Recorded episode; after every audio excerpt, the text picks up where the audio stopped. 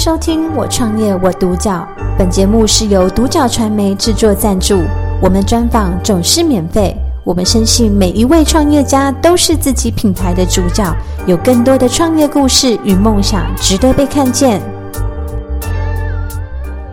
那我们现场邀请到和勤健康事业股份有限公司的博宪董事长，博宪你好，就是你好，呃，我们请到他来跟我们分享这个创业的心路历程和故事，这样子。对，那首先第一个问题想要问博宪，就是当初怎么会想要呃创业？那您的起心动念是什么？呃，毕竟在工作上也二十几年，我都一直没有换过领域，在建筑的领域里面，所以，呃，当一般来说也都累积到一个能量，那你觉得有更不一样使命感的时候，也同时有一些资源，也同时也有某些你要做的这些呃内容跟你以往比较不同，这个突破呢，就促进了我去做创业的这件事情。嗯，所以对您个人而言是一个呃。累积到了一定的程度之后，然后想要出来做自己的一个事业体，然后想要去创造一些自己的东西，所以就是让您有一个这样子的想法。嗯，我相信每一个创业者都有一个特质啊，就是在原本的组织里面或原本的某些产品架构里面，有极高度，它有存在的非常多的怀疑。这些怀疑是不管它的流程、产品的内容，或者是应对各方面。但最主要的问题是，当你的盘是存在于别人的事业版图里面、别人的王国里面，你不容易在这样的环境、这样的一个场域、这样的国国王王度里面、王国里面哦，去走出自己的一条路。嗯，所以创业必然它都会有一种，我从原有的这个组织体系外扩出来，去做一个我觉得跟以前不一样的一个概念。那这个概念呢，有非常极高度的需要风险的控管。嗯那这个风险控管，你如果能够掌握，可以让相关的资源，不管从资金或者跟着你愿意出来的人都有愿意支持你的话，我觉得创业几乎是可以被推得出来的。嗯，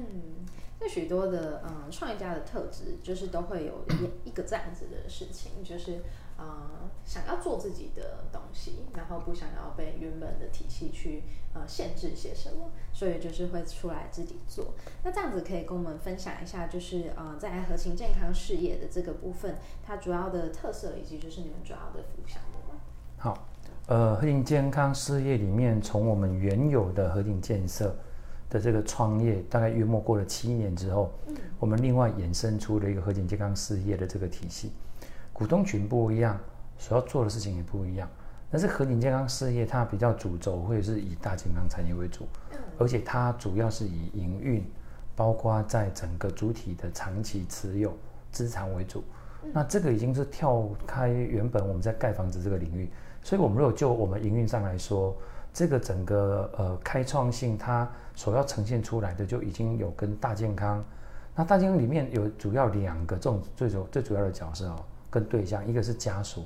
一个是长辈。那我们也不得不去理解到，现在目前我们所理解的这个长照。那长照其实并不是我们要主推的，我们会把整个这个市场外扩到比较属于大健康这些区块。所以，如何让它呃促进健康，而不是长期要卧床的这件事情，我觉得是我们非常重要的使命感。嗯，了解。所以呃，主要是在促进就是呃人类的这个。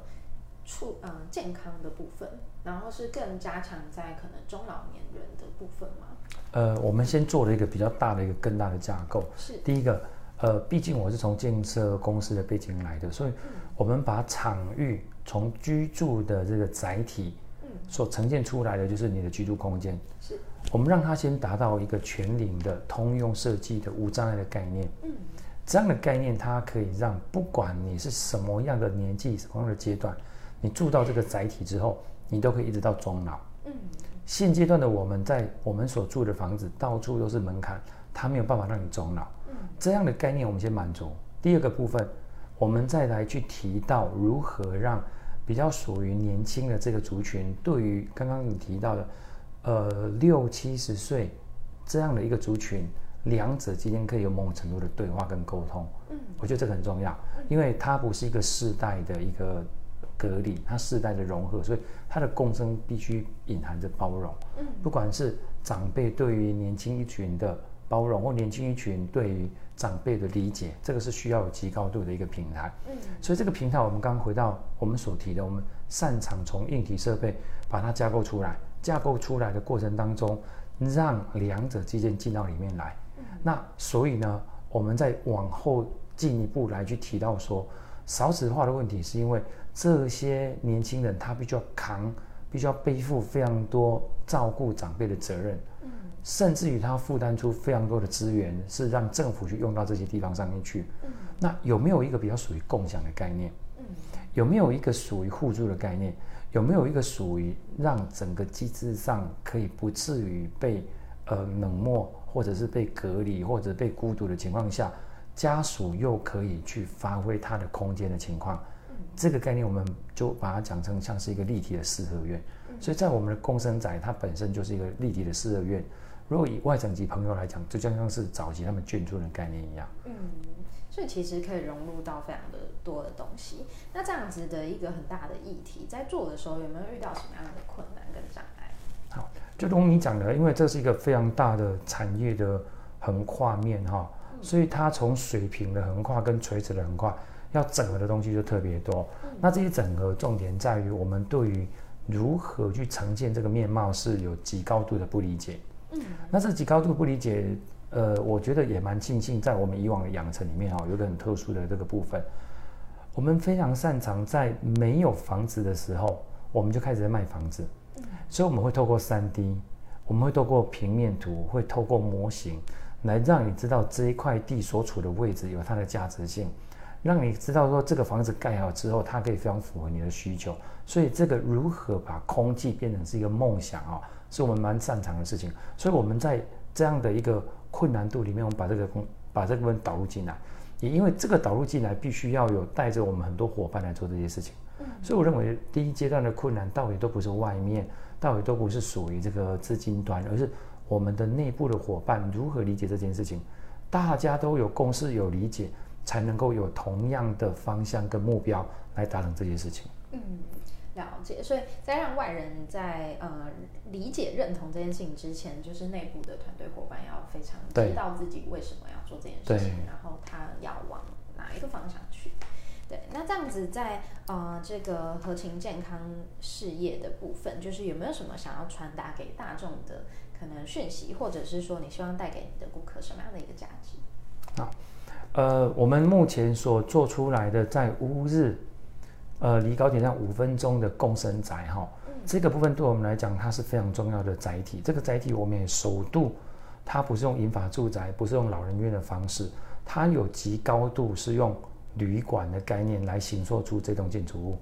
所以这栋建筑物我们在第一阶段的设定是让不管今天是高龄的族群，或者是比较属于初老的，或者是属于需要有家属来这边做喘息的，或者是有可能因为他来这边出差，甚至我发现有蛮多旅馆都是提供给回娘家的。那这些族群都是可以在我们的旅馆里面去使用。所以第一个我们想要传达的部分是，这是一个全影的、无障碍的、非常适合我们每一个人使用的一个产品。那这个产品里面的外扩，因为它有极高度的从无障碍通用设计来做设定，也包含我们里面的相关的餐饮，包括住宿，包括所谓的活动课程，它都是一一体的。那这样的一个生态圈，对于我们现在所理解高龄，甚至包括我们提到的照护，包括家属的需求，都非常的适用。所以我倒是觉得这个部分，我们现在目前希望呈现出来的是，让非常有这样需求的家属或者是长辈，他有一个更多元丰富的一个选择。嗯，听起来就是三方完整的一个计划。那有没有什么样呃是目前已经在执行的，或者是说未来三到五年有一些要执行的呃计划吗？好，我们如果再具体一点讲，第一个，我们现在目前刚完成的是在乌日高铁站五分钟距离的和景健康共生宅哈。对。那这样的共生宅其实它不是唯一，也不是单一哈。我们在苗栗也有另外一个产品，这个在苗栗联合大学旁边的一个案子，它是一个两代宅。同样一块基地里面，分别前面有一栋是属于高龄住宅小平数的产品，后面这一栋是三房的产品给家属住的。所以家属可以跟父母亲住在同一个社区里面，但是不是非得要住在同一个空间里面？那我们原本的设定是为了要解决高龄社会可能对于家属照顾长辈之间的问题，会必须要被割舍掉，非得要送到护理之家或安养中心。那这样的模式，我们看到另外一个很特别的点，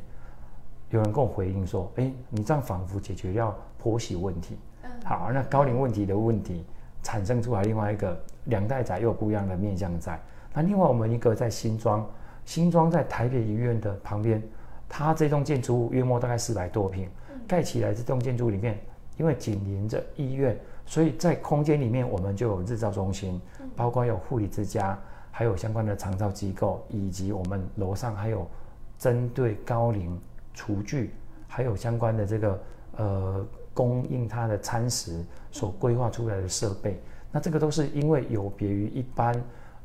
在医院旁边纯粹它只是拿来做一个护理之家的形态，它有不一样的共生模式在。那还有在金门，我们金门有金门的案子，那还有一个是在基隆，甚至我们在最近新北市还有一个宠物的共生站，它专门就是有养宠物的，它就是住在这样的一栋建筑里面，彼此可以互相的照料，彼此互相的分享。大概就是我们一直在目前大概近三年到六年我们在推广的产品。嗯，了解。那这样子其实会蛮令人值得期待的，因为它其实是改善了很多的社会的问题，或者是说在推动很多好的观念。那最后一个问题，想要请就是博宪帮我们分享一下，就是呃，如果说有人他是想要创业的，那呃，可能想要跟你做相同的产业别的话，那你有什么样的这样建议给他们，或者是说有没有什么特别需要注意的地方？五月末大概在这三四个月，有非常多的呃嗯很多的这个这个可能呃很多的场合，然后呃不管是我的股东。或者是我们在建设公司这里的前辈，都不约而同跟我提到一个观念，说：“啊，你来不会给探几块钱，这个来做这公益啊？”我发现，呃，当我听到很多不约而同跟我讲这句话的时候，我听到是后面这一栋公益，还有前面那一句要赚到多一点钱再来做公益。我我认为这件事情其实也会存在于跟我想要做同样事情的这些人身上。嗯。话讲回来，我发现到也愿意做我这样的一件事情的人真的不多，因为他有极高度你要投入的资金是要拿来跟其他的投资做比较的。嗯，如果把同样的资金拿来盖房子，他三年就可以把他的成本拿回来之后，还赚了他的投报率极高的投报率。嗯，但是把这一笔钱拿来做我们现在做的事情，你会发现它存在极高度的风险，而且它的投报不是三年四年，它可能会更久。所以这件事情呢，我们用这样的比较可以知道说，确实进来的门槛有它的困难度在。嗯，那我们再来把公益性的部分再来做一下说明哦。其实大家对于公益的概念，那个是我认为有极高度它的特质。对于某些使命，对于某些公众利益，它有这样的一个认知。否则你要去对于公益这件事情要有极高度的去参与，我觉得这不容易。嗯，但是。当你把赚钱跟公益这边串起来的时候，它就会形成所谓的社会企业的概念，它就有一个它某种程度的商业模式。所以我认为应该从这一段进来，这是第一个我想要给想要做这件事情要来参与这件事情的人，必须要给给予他足够的理解。那第二段才是针对你要出来做创业的这件事情，他所需要做的准备，不是存在于你的胆识，那也不是存在于你有多少的能量，不是在于你愿意。付出多少的代价，这都是我觉得对于想要出来创业的人给予极高度的分享啊。嗯，了解。那今天真的很开心可以听到补线的分享。其实你刚刚讲的东西真的是非常的具体，我觉得提供给想要做社会企业的，嗯，可能年轻人或者是呃一些朋友，他们有一个很具体的方向可以去做参考。那今天就是也听到很多就是我觉得很棒的东西。那呃也谢谢博宪就是愿意过来跟我们做分享，谢谢博宪。好，谢谢。感谢收听《我创业我独角》，本节目是由独角传媒制作赞助。我们专访总是免费。你也有品牌创业故事与梦想吗？订阅追踪并联系我们，让你的创业故事与梦想也可以被看见。